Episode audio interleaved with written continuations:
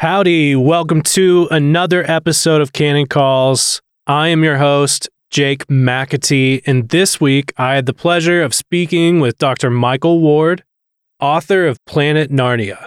Several times in previous episodes, the topic of cosmologies has arisen, and I thought the one guy I could get that I need to get to talk about it was Dr. Ward. He wrote a book some time ago that really impacted Lewis scholarship called Planet Narnia.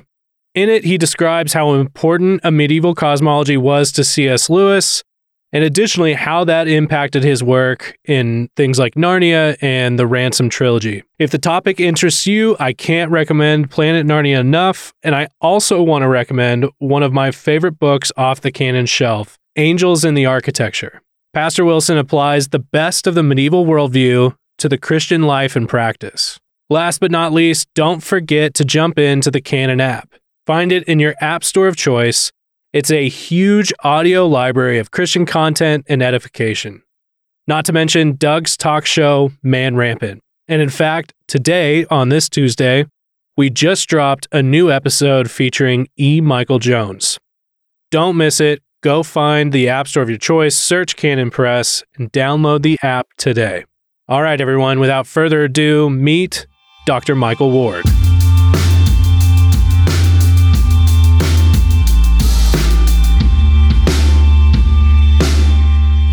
All right, now welcoming on special guest Dr. Michael Ward. Michael Ward is a senior research fellow at Blackfriars Hall, University of Oxford. He's a professor of apologetics at HBU and a writer and a speaker. Dr. Ward, thank you so much for taking the time to do this. My pleasure. Thanks for having me, Jake. Of course, of course. So, as I was talking to you, uh, one thing that I hoped that we could accomplish in our discussion is maybe a starting point would be the cosmology of C.S. Lewis and, and why it was important to him. Um, it, it seems like a very foreign concept. It is one that was foreign to me until I read your book, Planet Narnia. Um, and then you had a subsequent book, The Narnia Code. Maybe just as a pure jumping off point, as, as folks can get introduced to you and, and your book, could you tell us a little bit about that book and what it sought to accomplish? Planet Narnia is a book in which I argue that the seven Chronicles of Narnia, Lewis's best known works, are imaginatively, symbolically structured according to the seven heavens, the seven planets of the medieval cosmos that C.S. Lewis knew about as a medieval expert and wrote a great deal about, not only in his academic works, but also in his poetry and in his other fiction, his, his Ransom trilogy, for instance. And when he came to write Narnia, he used these seven heavens, these seven spiritual symbols, as he called them, to shape and color each of the Narnia Chronicles. But he did so implicitly, silently, secretly, so that we're not invited to, as it were, uh, look at or consciously recognize these seven spiritual symbols we're rather just thrown into them and immersed in, in these seven different symbolic systems. So that's the, the basic argument of Planet Narnia. And the reason Lewis was so interested in cosmology was largely because he was an expert in the 16th century. And of course, it was in the 16th century that the new cosmos, the, the uh, geocentric cosmos, began to displace the old heliocentric, the sun centered cosmos when uh, Copernicus came along in the middle of the 16th century and argued that we go around the sun, the sun doesn't go around us. And that theory, the Copernican theory, was later proved to be correct by Kepler and Galileo when the uh, telescope was invented at the beginning of the 17th century. And C.S. Lewis was interested in this because he wanted to see what kind of impact the Copernican revolution in astronomy had in the literature of the period. I mean, Lewis, although very learned in cosmology and astronomy, was not a physicist. Um, he wasn't a cosmologist. He was a literary critic, and he he just wanted to see how this change in the cosmological background uh, affected the way people imagined their place in the universe, and therefore the stories that they would tell. Now, before I, w- I want to jump right in, but in terms of the pain point of your thesis, also seemed to be a sense of uh, when critics would read especially none other than uh, his good friend Tolkien, there seemed to be sort of a mishmash of elements about Narnia. Did that play a role into in some of your motivation of figuring out is this just a mishmash or is there something that holds us together? Could could you describe that aspect of it? Yes, that was a major aspect motivating me to explore this question. You know, I'd enjoyed the Narnia Chronicles for many, many years, and I had already appreciated that they could be enjoyed at two levels as a simple story and as a set of um, biblical allegories or, you know, suppositions, as Lewis called them, various uh, correspondences between things in Narnia and things that we find in the Bible. But the biblical parallels though very clear in three of the books, are not so clear in the other four books. You know, in The Magician's Nephew, we have a Narnian creation story. And in The Lion, the Witch, and the Wardrobe, we have a Narnian gospel story. And in The Last Battle, we have a Narnian apocalypse, the book of Revelation reworked for the Narnian world. But the other four Chronicles of Narnia didn't seem to align very obviously with, with major elements or episodes in the, in the life and the ministry of Christ. So that made me begin to think is there some other governing structure that Lewis might be using, some other imaginative blueprint that accounts for the differences in the books a bit more satisfactorily? And I wasn't the first person to ask that question. Lots of other scholars actually had gone looking for some additional level of, you know, structural logic to the books. And all sorts of different theories had been suggested, like the seven deadly sins or the seven books of Spenser's Faerie Queene, any seven that people could think of, basically. but amazingly, the one seven, which is all over Lewis's works, the seven heavens, the seven planets, um, had not been considered until I happened upon it when I was halfway through my PhD researches into Lewis's imagination. And once this idea occurred to me, it seemed to account so well, not only for each Narnia Chronicle, but for the series as a whole, and for the place of the Narnia Chronicles in the rest of Lewis's output as a writer and thinker. Now, maybe one last question in reference to the books before we, we do a dive into the medieval cosmology. As maybe people are hearing you talk about this and they think, I've read Narnia several times, you know, I don't necessarily remember much about, or at least a large theme about planetary influences per se. You mentioned that it sort of colored it. How do they relate to the stories? it is not obvious, and that is why it, it took many decades for anybody to, to work out this mystery. But that the, the unobviousness of it is is is part of the the very plan, um, because here we need to step back a moment and address a distinction in Lewis's thought, which was absolutely crucial to him, and it's the distinction between contemplating something from the outside and enjoying it from the inside. This was a distinction that he discovered in his 20s, and he writes about it in his autobiography, Surprised by Joy, describing it as an indispensable tool of thought. And it revised his whole theory of consciousness. Uh, and it's hugely central to his whole output as a writer. So to contemplate something from the outside is to, to look at it from a distance. Lewis talks about looking at a beam of light in a, in a dark tool shed, for example, as a symbol of what he's talking about. But you don't just have to look at things from the outside, you can step inside them. And so he imagines himself stepping inside this beam of light and looking along it from within. And as he points out, when you look along the beam of light, you no longer see the tool shed and you no longer even see the beam of light because you are inside the beam and you see that which it illuminates the, the crack at the top of the door through which the light is streaming. You can see the leaves on the tree waving in the wind outside millions of miles away, you can see the sun itself. That's the difference between looking along something from within and looking at it from without. Because when Lewis looked at the beam of light from the side, all he saw was a strip of dusty light. He saw particles of dust floating in the sunbeam. It lit, lit up a patch of the floor. And that was a wholly different experience. So he revised his whole theory of consciousness after he discovered this distinction he said it's not enough just to think that we're either unconscious when we're asleep and conscious when we're awake. No, when we're awake, we have two different modes of conscious experience either contemplating things from the outside or enjoying them from the inside. And when you're enjoying something from the inside, there's a certain kind of necessary and inevitable invisibility or hiddenness by virtue of the fact that you are inside the experience. It's a little bit like, you know, the fish in the sea doesn't know that it's wet. Right. Why not?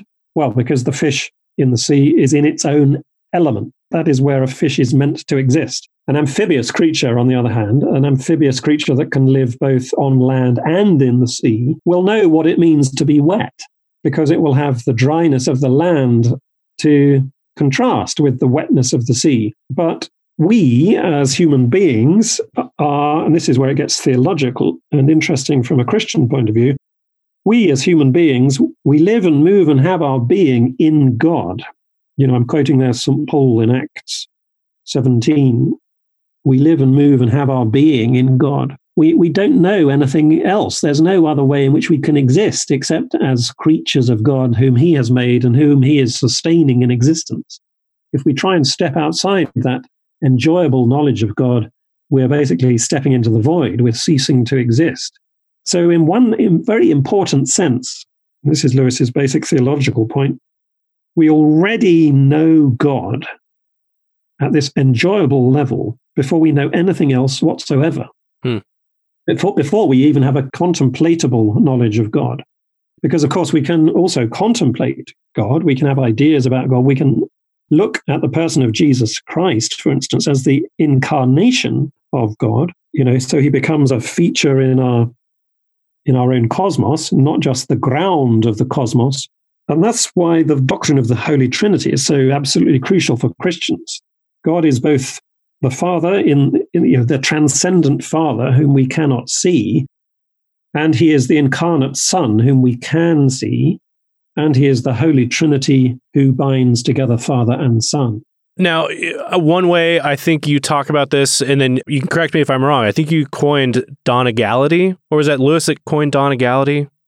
Yeah, Lewis coined that term. Okay. He used Donegality as the term for describing the, the peculiar qualities of the place Donegal in Ireland, which was one of his favorite places to go on holiday. And he said it's very difficult to describe the spirit of a place, the mm. Donegality of Donegal or the, the Londonness of London.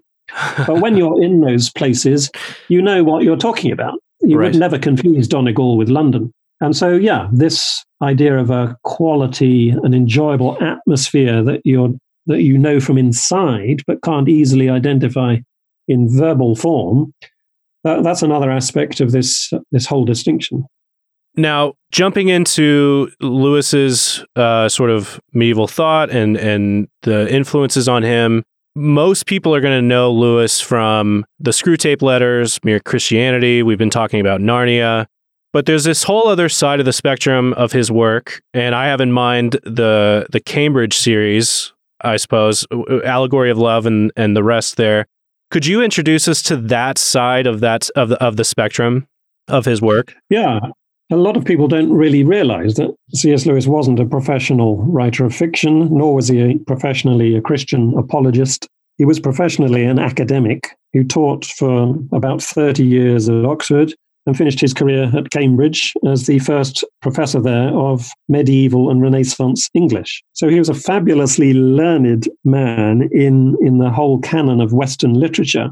And um, yeah, he wrote many books on in, in those fields. He, he wrote a book called The Allegory of Love. He, he studied Milton's Paradise Lost in great depth. His biggest book was English Literature in the 16th Century, excluding drama.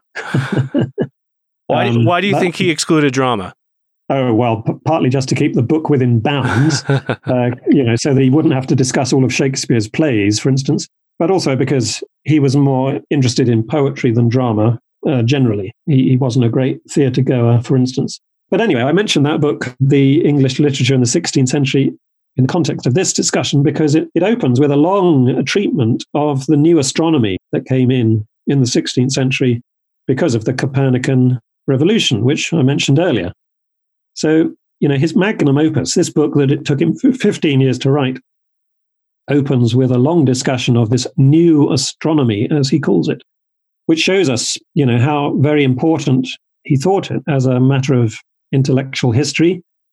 And if we look at his last academic book called The Discarded Image, hmm. we find that that not only has a long chapter all about how the heavens were understood in the medieval period, but it also has a fascinating epilogue all about cosmological models and how they differ from period to period. So it was a hugely important subject for him as a as an academic as well as a writer and poet. I, I'm reminded. I think it might be either in the medieval essays or also further in the discarded image, where he talks about the difference between a modern man who walks outside of his door and looks up versus a, a medieval man who, who would walk out and, and look up. Can you talk about that, about the differences there? Yes, that was a, a very big thing for him, uh, trying to get into the mindset of the pre Copernican cosmos, when you definitely thought that your planet, the, the Earth that, we were sta- that you were standing on as a medieval person, was static. It wasn't rotating around the sun, the sun was rotating around it. And when you looked up, you were really looking up into the heavens. You weren't just looking out into space. So, this is a subject that he talks about a good deal in his academic writings. But it's also, interestingly, uh, put into more narrative and dramatic form in, in his novel Out of the Silent Planet, um, when his hero of the story, a character called Ransom, uh, he looks out of the, the, the window of his spaceship. He's being kidnapped and taken to Mars. And um, I'll just read you a, a paragraph, if I may, from please, please. Out of the Silent Planet. So Ransom, we're told, becomes aware that a nightmare long engendered in the modern mind by the mythology that follows in the wake of science was falling off him. He had read of space. At the back of his thinking for years had lurked the dismal fancy of the black cold vacuity, the utter deadness which was supposed to separate the worlds. He had not known how much it affected him till now, now that the very name space seemed a blasphemous libel for this empyrean ocean of radiance in which they swam. He had thought it barren. He saw now that it was the womb of worlds, whose blazing and innumerable offspring looked down nightly even upon the earth with so many eyes, and here with how many more? No, space was the wrong name. Older thinkers had been wiser when they named it simply the heavens, the heavens which declared the glory. And he's alluding there, of course, to Psalm 19 the heavens declare the glory of God, the firmament proclaims his handiwork. So that's a very powerful passage, and it's indicative of the, of the importance Lewis had to changes in cosmological models, the difference between space and the heavens. So this this particular, uh, for lack of a better word, I'm going to say that this tool that he used in terms of at least ho- hoping to give his readers a, a look into the mind of the medieval imagination, which again you as you read illustrated there in terms of when you look up it's not just this vacuous, empty thing that's sort of terrifying, but but it is radiance and, and alive and it's the heavens. What exactly is Lewis, if Lewis were to pick up that tool and start beating a bad idea with it, what is it that Lewis is trying to defeat with not only that trilogy, but I think a ton of his work, as you as you showed Narnia too? Yeah, well, I think he's got a number of different targets in mind. One of them is is just a kind of reductionistic materialism.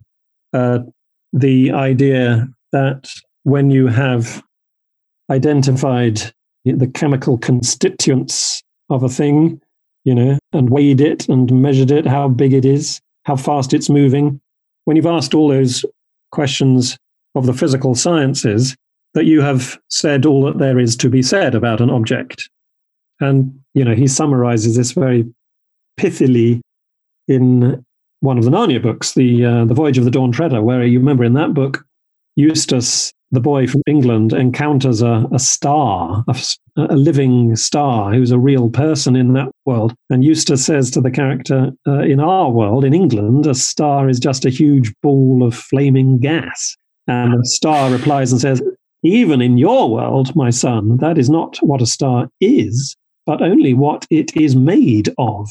And you see there, you know, summarized and condensed with beautiful simplicity. Perfect. Uh, this idea about reductionistic uh, materialism. Eustace has been taught to think that once you've identified what a star is made of, so much gas and so much rock moving at you know such and such a speed at such and such a distance from the sun, that you've said all there is to be said about it. And Lewis is not at all, you know, uh, casting shade upon the physical sciences. He's he's got nothing to say against those questions in themselves. You know, the how question: How does this thing move? What's it made of? Where is it in the sky? Those are all valuable questions. He's just wanting to remind us that they're not the only questions, and that other questions like who made this? Who has it been made for? Why is it there? What does it mean? Those questions, which are psychological questions, theological questions at the height, they're also worth asking. So Lewis is just wanting us to, as it were, get back to a, a healthier position when, as in the pre Copernican period, astronomers could ask both the why questions and the how questions at the same time. So essentially, Lewis is calling our minds back to that, back to that sort of imagination that uh, can at least house a lot of what our Bible tells us anyway. If someone were to say, well, that's all nice and good, but I mean, the Copernican re- revolution checks out factually. So, in, in a sense, Lewis is wrong. I mean, how, how do you how do you squ- I know you have a section on that in your book. Can you tell us how you square that? If, if is Lewis just factually wrong here, and therefore the edification is sort of brought to nil? Lewis is by no means questioning the factual accuracy of the Copernican revolution. You know, as he says in the discarded image, after having spent many, many pages discussing the pre-Copernican cosmos, he he says, "My readers will be wanting to remind me that this old cosmos, however beautiful it may have been, had one significant fault: it was not true." right. And Lewis says, yes, it was not true. But he then pauses and says, well, we've also got to ask ourselves what we mean exactly by truth. And that, that's where these other questions come into play the, the why questions, the who questions, the questions of meaning. Because this is to take us back to the Out of the Silent Planet passage that I read. There's always this, as he puts it, this mythology that follows in the wake of science. You know, it was a very correct and proper scientific advance that Copernicus made when he argued that the Earth goes around the Sun, the Sun does not go around the Earth. Lewis has got nothing to say against that at all. But there is this mythology that follows in the wake of the Copernican revolution. And by mythology here, Lewis means something which is misleading. The mythology is, as I mentioned, that of materialistic reductionism the idea that the only questions worth asking are the, the how and the what and the where questions. That's an unscientific deduction or conclusion drawn from the scientific progress that Copernicus made. And that's what Lewis is wanting to, to argue against. Mr. Ward, do you think that moderns have a cosmology? And by have, I mean in the, maybe even in the sense of, you know, telling a, a fish it's wet. Do moderns have one, and and why is it Saturn? Do you think, or Saturnine? I suppose. Yes, I mean, there for readers who listeners who might might not know what you're referring to. There, Saturn was one of the seven heavens of the medieval cosmos, and Saturn was associated symbolically with with old age and death and pestilence and mostly negative qualities. And I don't know myself that Lewis would necessarily want to say that the modern cosmos was characterized by those qualities necessarily. But one of the things that he enjoyed about the seven heavens as spiritual symbols was that they provided seven different frames of reference, seven different lenses through which you could assess reality, not just the, the bleak saturnine pair of spectacles, but also the tranquil, magnanimous, kingly, and festive lenses that you could uh, see the world through if you adopted the spiritual symbol of Jupiter, of Jove, if you experience things jovially. Likewise, with the other five of the seven planets, they, they each have their own particular color scheme, as it were, their way of framing things and interpreting things. And so, if ever we're inclined to assume, you know, rather preemptively that know, things are just bleak and meaningless, well, we should we should not think that the universe is Saturnocentric, fixated upon Saturnine qualities. We should remember there are the six there are another six ways of interpreting reality. Do you think you know, I, I, I know you're in the UK now, but I know you spent some time in Houston, and I shudder to think about the cosmology of Houston, Texas. Is there anything as you if uh, if you had to maybe present this to a group of university students who have never considered these kinds of things, would you would you attempt to sort of cast a vision for their cosmos that maybe they are operating under unbeknownst to them? Yeah, well, I think what Lewis does in the discarded image is, is a very useful strategy. He, he there just points out that different people at different times have viewed the cosmos very differently. Um, once upon a time, our cosmological model was was geocentric, then, thanks to Copernicus, it became heliocentric. Then, thanks to Newton, we had the idea of Newtonian mechanics and, and, the three laws of motion, or whatever they are. I'm no scientist myself. I don't pretend to understand these things scientifically. And after Newton, you know, the great advance was that of Einstein. And as Lewis points out in the discarded image, we, we should respect each and every one of these cosmological models because they were all sincere and serious attempts to, to get into the paradigm all the relevant information that a given generation uh, believed that it had. And our own Einsteinian cosmos, though it's now, you know, thought to be, you know, solid, reliable scientific fact, will almost certainly be overturned at some future date. Some new Einstein will come along in 200 years, 500 years, whenever it happens, and make some epoch shattering discovery, which puts the Einsteinian model in the shade. And people will look back and think, how could people ever have been so superstitious as to believe what Einstein thought? The Dark Ages, so, they were. exactly. So that's this is Lewis's point that we need a kind of humility before our paradigms, our cosmological models, and we should respect each of them while idolizing none of them. That's good. That's really good. the The holidays are sort of encroaching. Uh, there's the week that this podcast will come out. It is Thanksgiving week here in America. In terms of uh, the year that we've had globally, in terms of 2020, and sort of just you know a nightmare that we've never yet woke up from. You know, I, I was thinking I would love to title this episode "By Jove." Um, mm do you have thought in terms of uh, maybe maybe even just an encouragement uh, for folks in terms of uh, making sure that our holiday celebrations are under that right influence or, or maybe under that particular influence of Jove? How, how would you talk about that? Yeah, well, I mean, as I said, Lewis wanted to argue against those who believed in a Saturno-centric universe and who exalted Saturnine qualities above all others. And it would be a similar mistake, in a way, to um, to concentrate exclusively upon Jupiter. You know, Jove, though he is the most important of the seven heavens from a medieval standpoint, and the one that Lewis thought was most in need of being imaginatively rehabilitated in the in his period. Jove is again only one of seven, right? And so, you know, we we mustn't think that we can only be rubicund and jolly. Um, that would be to make a similar error, but on the other side of the picture. You know, we've just got to respond appropriately to to each situation that we're met with. And if, if we're met with something which, which is bleak and, and horrible, as so much of 2020 has been for so many people, then, um, well, one thing that we can learn is, is, the, is the good aspect of the Saturnine character. And that is to develop the contemplative faculty, to see into the heart of reality, to gain a kind of wise and penetrative insight, undeflected by superficial appearances to the contrary. Um, that's the, the one gift of Saturn that is positive. All the others are negative.